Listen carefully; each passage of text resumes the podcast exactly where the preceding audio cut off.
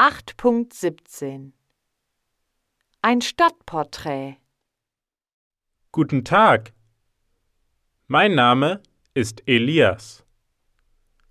Heute spreche ich über die Stadt Leipzig. Diese Stadt liegt in Ostdeutschland.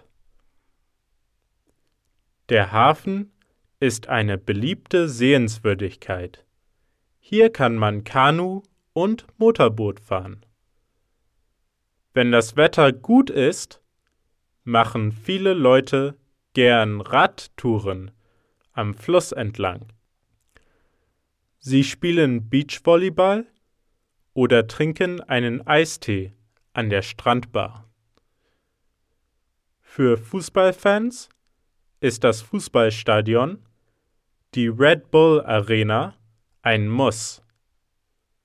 Die Fußballmannschaft RB Leipzig ist in der deutschen Bundesliga Spitze.